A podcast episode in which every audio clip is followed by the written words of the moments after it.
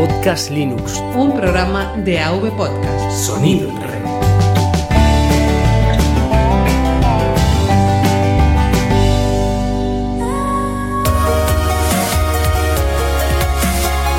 Bienvenidos a Podcast Linux.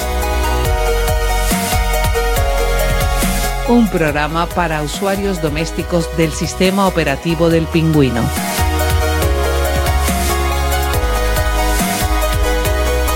De la red AV Podcast. Red de podcasting.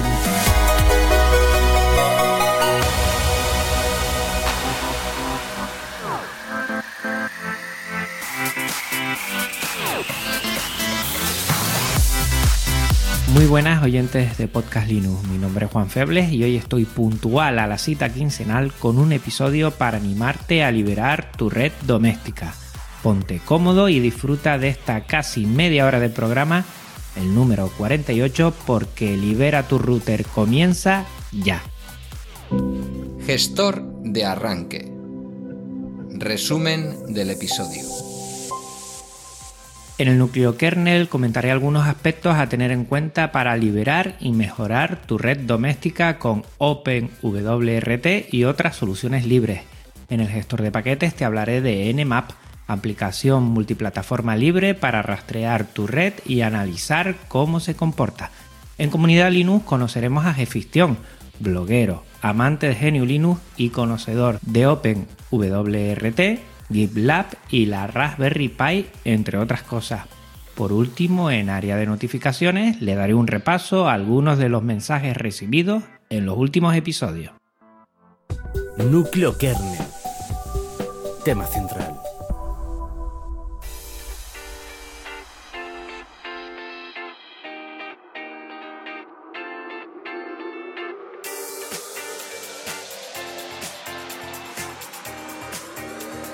Tenía muchísimas ganas de realizar este episodio. He estado un buen tiempo recopilando información y probando en mi casa router, aplicaciones y servicios que me ayuden a mejorar la red doméstica de mi hogar. Mi intención no es otra que hacerte llegar mi experiencia para que te sirva de reflexión y puedas mejorar las conexiones de tu vivienda. No entraré en aspectos muy técnicos porque primero carezco de ellos y también porque hay más podcasts que controlan muchísimo en este ámbito. Ejemplos muy claros son eduardocollado.com, naceros.com o el blog de lázaro.gitlab.io, proyecto del que hablaremos más tarde. Buena parte de lo tratado aquí surge de sus blogs y podcasts y mi intención de trasladar todo esto a mi red doméstica. Son indispensables si quieres ahondar un poco en redes. Mi inicio al tema surge de que si bien nos preocupamos que nuestros ordenadores tengan software libre, en nuestros routers la mayoría son privativos y no podemos entender al usuario doméstico de escritorio sin sus conexiones, ya sea vía Wi-Fi o cableada. GNU Linux no se entiende sin sus actualizaciones desde repositorios, su gestor de programas que cada distro nos brinda o su navegación a través de web, foros, canales, redes sociales y un largo etcétera al que puedes sumar en esta lista. La computación no se entiende sin conexión desde hace ya bastante tiempo y controlar tu red local está al alcance de todos si le ponemos un poco de ganas, tiempo y algo de conocimiento. Pero tampoco la idea es volverse loco a configurar routers que ya tengamos flaseando con firmware libre y poder dejar así sin internet a toda la familia. Esto no nos lo perdonarían y nos meteríamos en un fregado complicado con el típico te lo dije o haberlo dejado así que ya funcionaba. Tampoco gastarnos mucho dinero en nuevos equipos.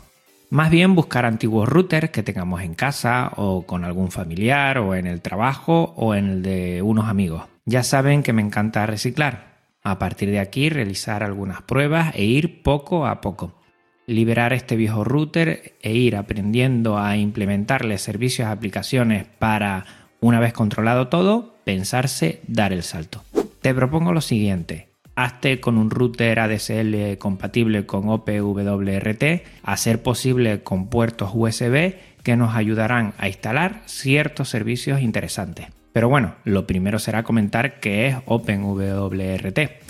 OpenWRT es un firmware basado en una distribución GNU Linux que se puede instalar en routers. Se inició en 2004 dando soporte al mítico LIMSys WRT 54G, pero actualmente puede instalarse en otras marcas y modelos como Netgear, Delin o Asus. En la actualidad puede flashear a más de 1300 modelos.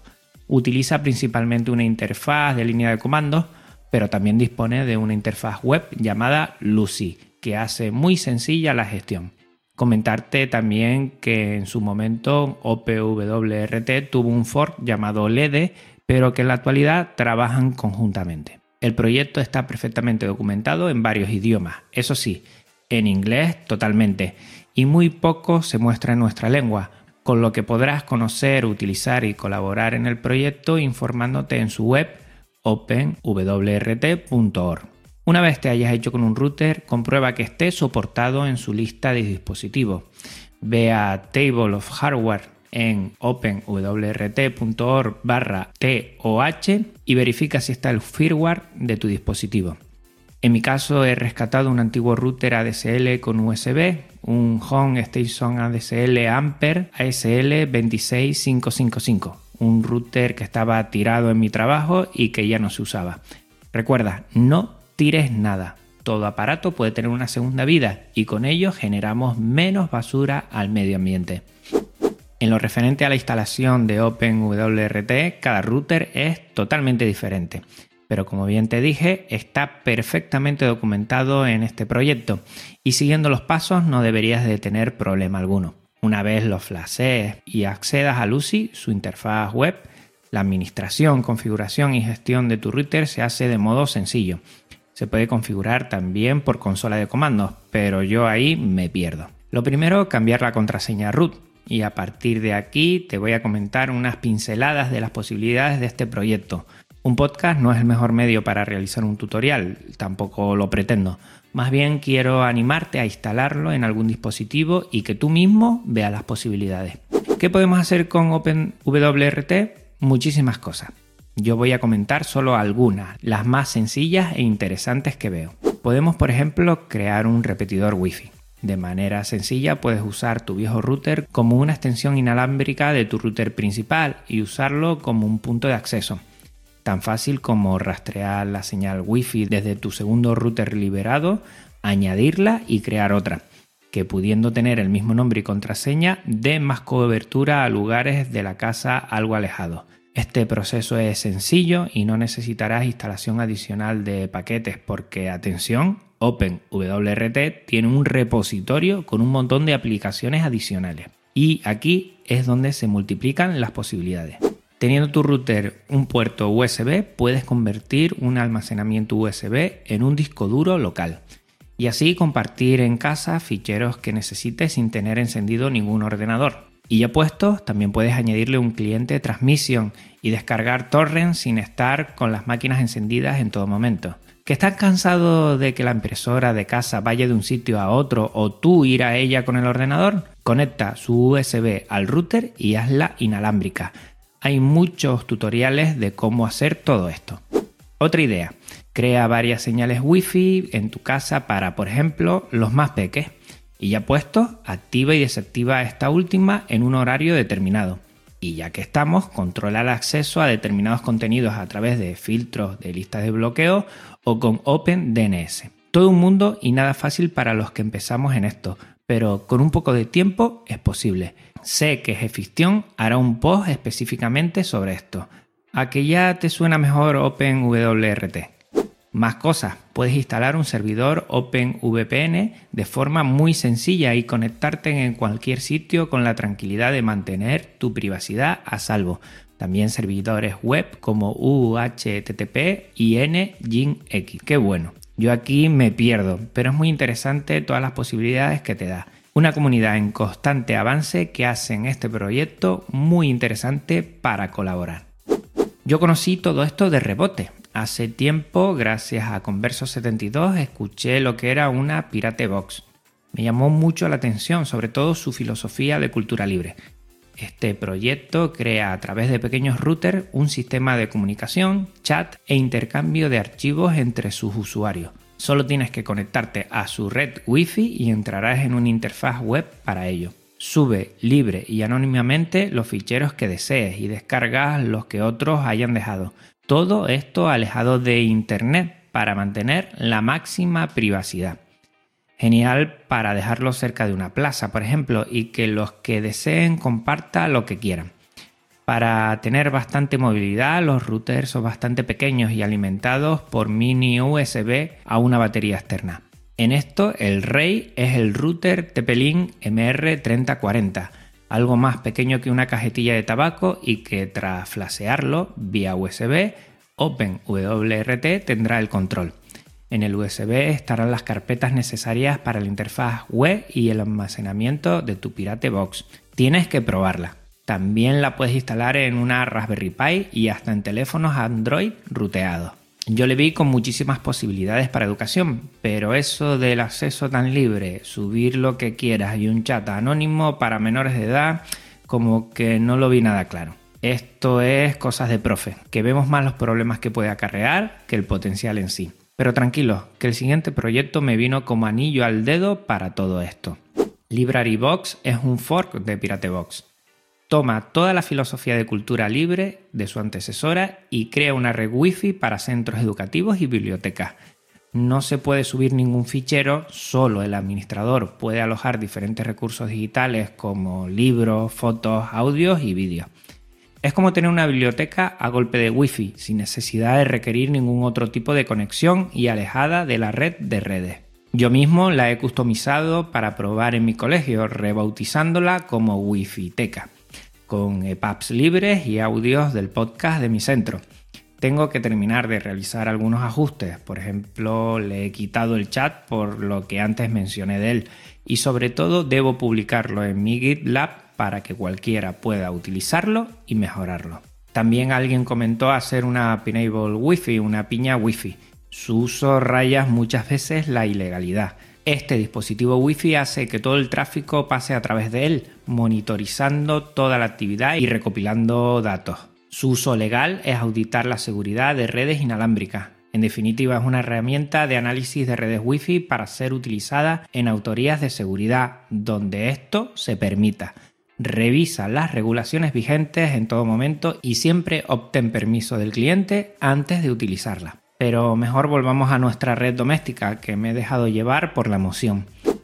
Podemos seguir haciendo otras mejoras en nuestras conexiones de casa. Últimamente se está hablando mucho de los DNS. La función más conocida de los protocolos DNS, sistema de nombre de dominio, es la de asignar nombres a las direcciones IP para poder acceder a diferentes sitios de manera más sencilla, sin tener que recordar valores numéricos. Si sabemos cómo configurar nuestra red para que use determinados servidores DNS, podemos librarnos un poco de las limitaciones de nuestro ISP y además obtener protección adicional como el anonimato, aunque yo de esto último siempre lo pondría muy en duda. Tenemos los archiconocidos de Google, que utilizará nuestros hábitos de navegación.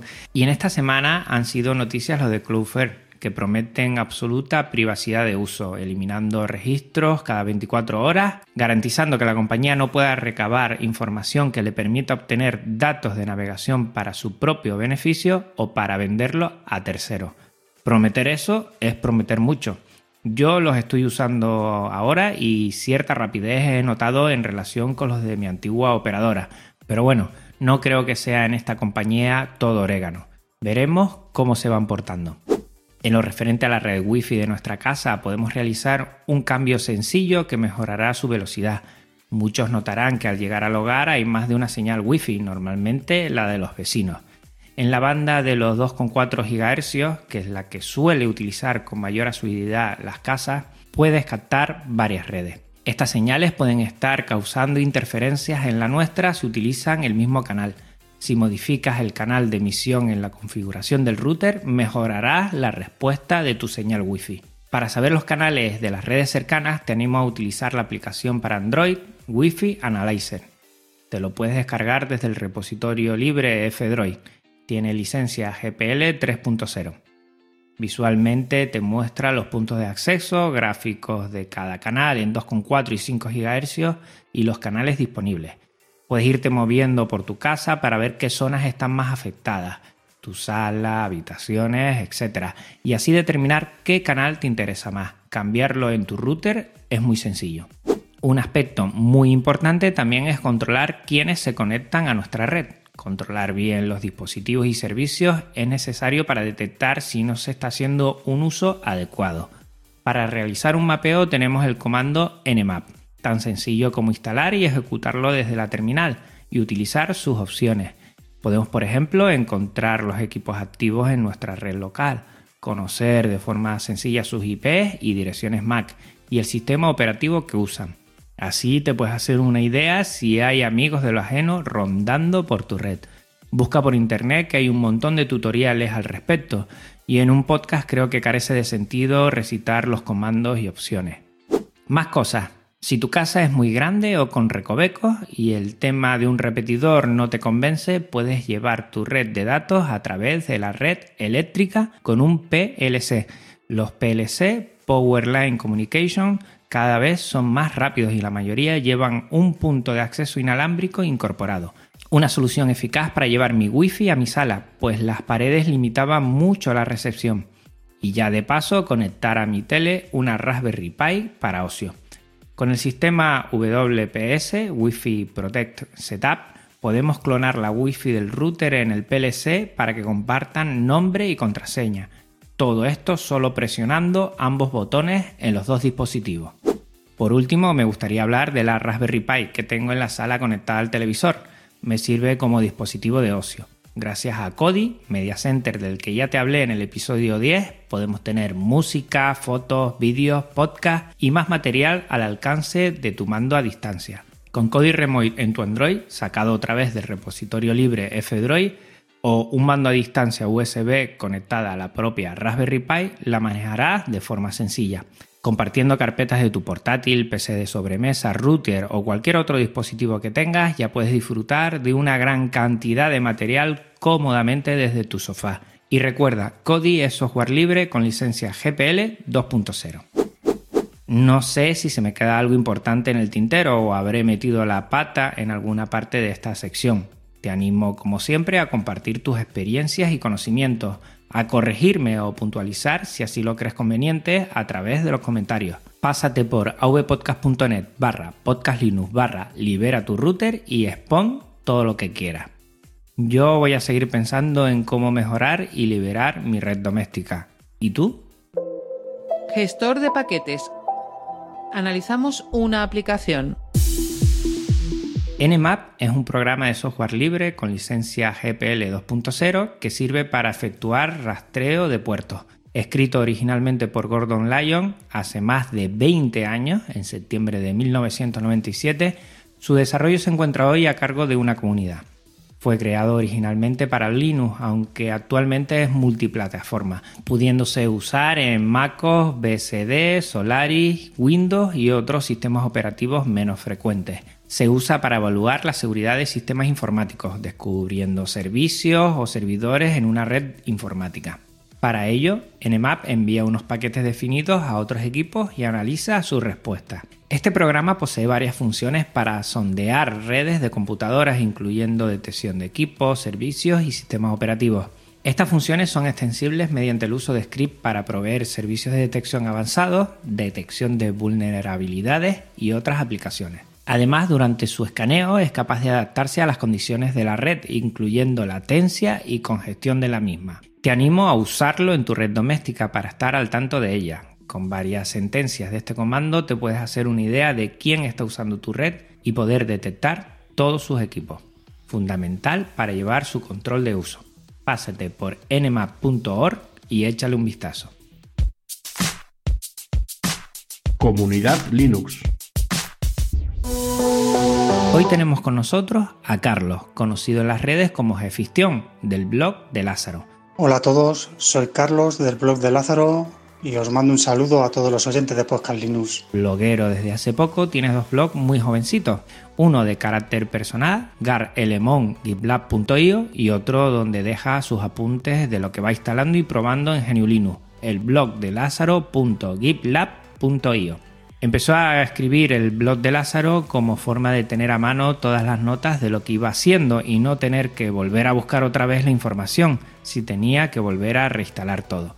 Estudió FP2 Informática, desarrollo de aplicaciones informáticas. Programaba en RPG y COBOL. Fíjate si ha cambiado el mundo desde entonces. Como siempre le había gustado mucho el cacharreo en su trabajo, lo pasaron al grupo de microinformática, generación de equipos, clonación y reparación de diferentes equipos, redes, etc y posteriormente al grupo de sistemas donde trabajó en servidores Dell con Solaris 2.6. Comenta que tuvo que leer mucho y aprender y practicar en casa con su ordenador, que era un 286. El 386 vendría después. Así la única forma fácil de poder tener Unix corriendo en su ordenador fue mediante GNU Linux. Empezó con SUSE y pasó por casi todas las distros, siempre con KDE, pero donde realmente aprendió fue con la instalación de Gentoo más o menos por el 2003.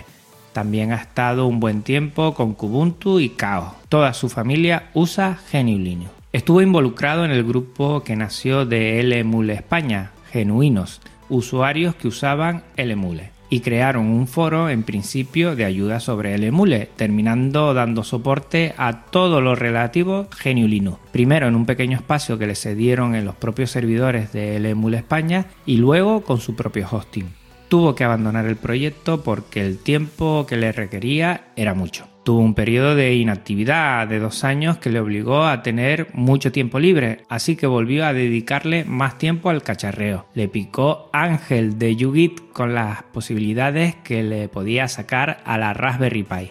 Se fue animando otra vez y ahora está cambiando el firmware a OpenWRT. En dos semanas hablaremos de por qué tomó la decisión de liberar su router, qué servicios y aplicaciones le ha puesto, cómo ve GNU Linux y el software libre. Área de notificaciones. Espacio para los mensajes de los oyentes. Últimamente he dado más tiempo de lo normal a esta sección y algunos se han quejado. Voy a intentar no extender esta parte más de lo debido aunque sigo RQR con la importancia de ella. Es sin duda la mejor.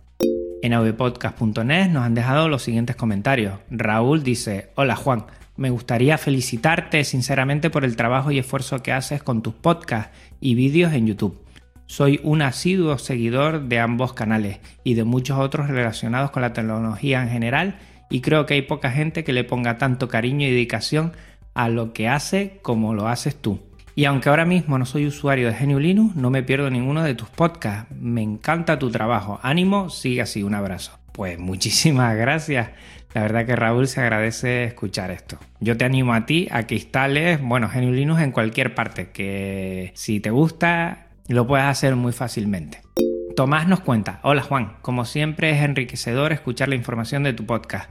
Este episodio en específico me resulta oportuno. Rescaté un viejo PC destinado al reciclaje. Un HP con AMD Athlon de dos núcleos, gráficos Nvidia, 2 GB de RAM y 500 de disco duro. La eché a andar con Ubuntu, pero aproveché la oportunidad para trastear con otros horizontes fuera del punto .deb y en estos momentos la tengo con Arch Labs. Va bien considerando la edad del cacharro. Probaré con las distros que sugiere, Saludos y ánimos para que persistas mucho tiempo en la tarea de divulgar contenido. Un abrazo desde Aguascalientes, México. Muchas gracias, Tomás. Eh, no debemos tirar nada. Yo siempre digo lo mismo. Eh, cualquier ordenador, cualquier computadora con GNU Linux tiene una doble vida. Rafa dice, buena, te sigo desde hace algún tiempo porque me parece interesante los diferentes puntos que vas tocando. En este último podcast mencionas el tema de redes sociales y comentas algunas. Me gustaría recomendarte Yupsila. Es una mezcla de diáspora, Facebook, pero con servidores descentralizados. De hecho, yo tengo uno desde casa. Ya me dirás. Pues Rafa, como bien comentas, yo es un tema que voy a tocar sí o sí. Y me alegra de que muchos lo estén ya comentando para, bueno, ponerme las pilas. Porque creo que el tema de redes sociales libre merece y muchísimo un episodio y buscar a alguien que nos comente eh, cómo, cómo son por dentro y las bondades que tienen utilizarla. Apuntado queda y en breve o a medio plazo tendremos un episodio de esto. En iVoox leo los siguientes comentarios. Virtual W. Qué buena idea ir probando equipos alternativos e ir desglosando cómo reaccionan a la instalación del pingüino, para que podamos tener una referencia tanto los experimentados como los que no tanto. Una buena sorpresa. No había oído nada igual. Enhorabuena. Esto es en referencia al Yepo. Y sí, la verdad es que sí, lo sigo utilizando y me da la sensación que ahora va más afinado con algunas actualizaciones. O sea que genial. Etel comenta, hola, yo compré el año pasado un HP String 14 con Intel 3060, 4 GB de RAM y 32 GB de disco eMMC, en la línea del que comentas, pero algo más caro, 255 euros. En este equipo el Windows 10 va justo lo previsible, pero lo de 32 GB que no permite ni actualizaciones del sistema es de traca. Al final le he puesto Ubuntu 16.04 y estoy encantado. Todo funciona a la primera y va mucho más ágil. Como segundo equipo va muy bien. Saludos y felicitaciones por el programa. Pues Etel, es verdad, es que yo creo que estos NetBoot, yo no los considero ultraboot, eh, que van muy justito y con Windows 10, pues Mm, con el poco disco duro que tienen, como se meta con actualizaciones, va a ser una locura. Merece la pena mucho ver la compatibilidad con distros GNU Linux. Y cada vez vamos más. Por ejemplo, hace poco creo que salió ya el kernel 16 y tengo que probarlo. Tengo que probar a ver si este kernel facilita el problema del toe patch y de algunas cositas que teníamos eh, bueno, pendientes y que había que cacharrear un poco para sacarlo adelante. Pero es verdad, con GNU Linux todo ordenador le sienta fenomenal. ¿eh? Es el traje que le queda, bueno, perfecto. En Twitter quisiera compartir los siguientes tweets. Adrián Benavente, arroba fenavente. Podcast Linux, me compré un SSD y aproveché para pasarme de Linux Mint con KDE a KDE Neon para vivir la experiencia Plasma más de cerca. Así es como se ve ahora mi escritorio genulino. Y es que lo que estamos haciendo en Twitter es utilizar el hashtag escritorio genulino para compartir todos nuestros escritorios y que vean que es verdad que GNU es precioso en sus entornos de escritorio. Pues bueno, lo primero, comprar un disco SSD yo creo que es la mejor actualización de hardware que le podemos hacer a nuestros ordenadores. Y yo con KDE estoy encantadísimo. ¿eh?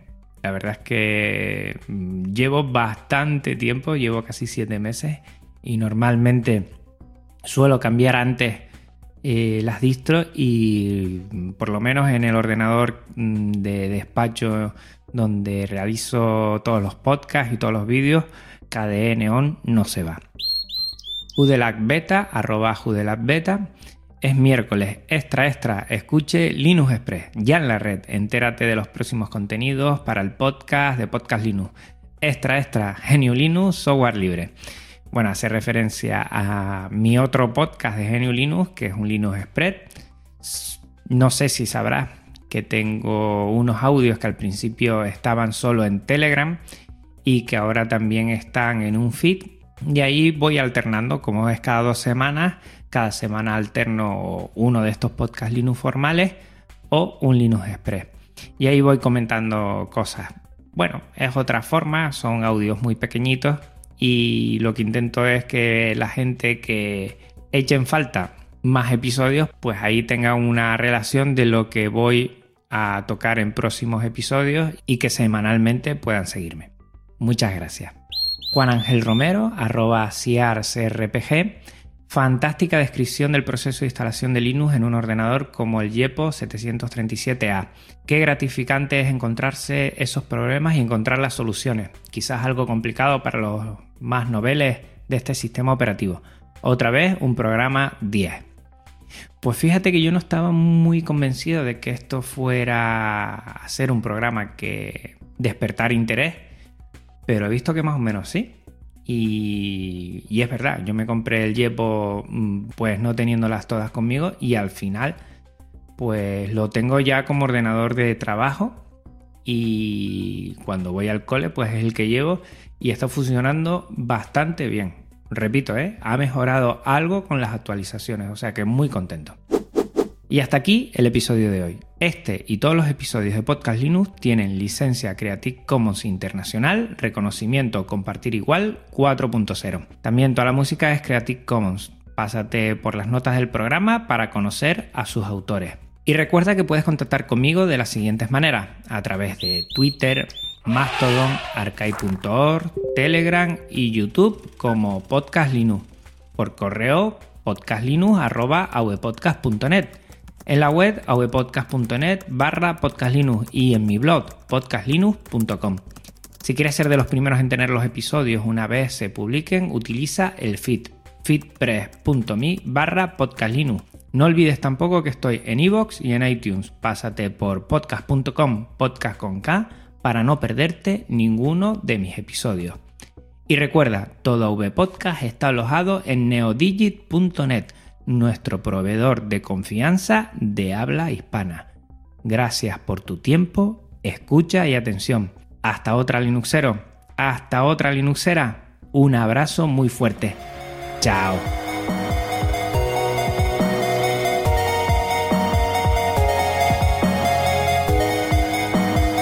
avpodcast.net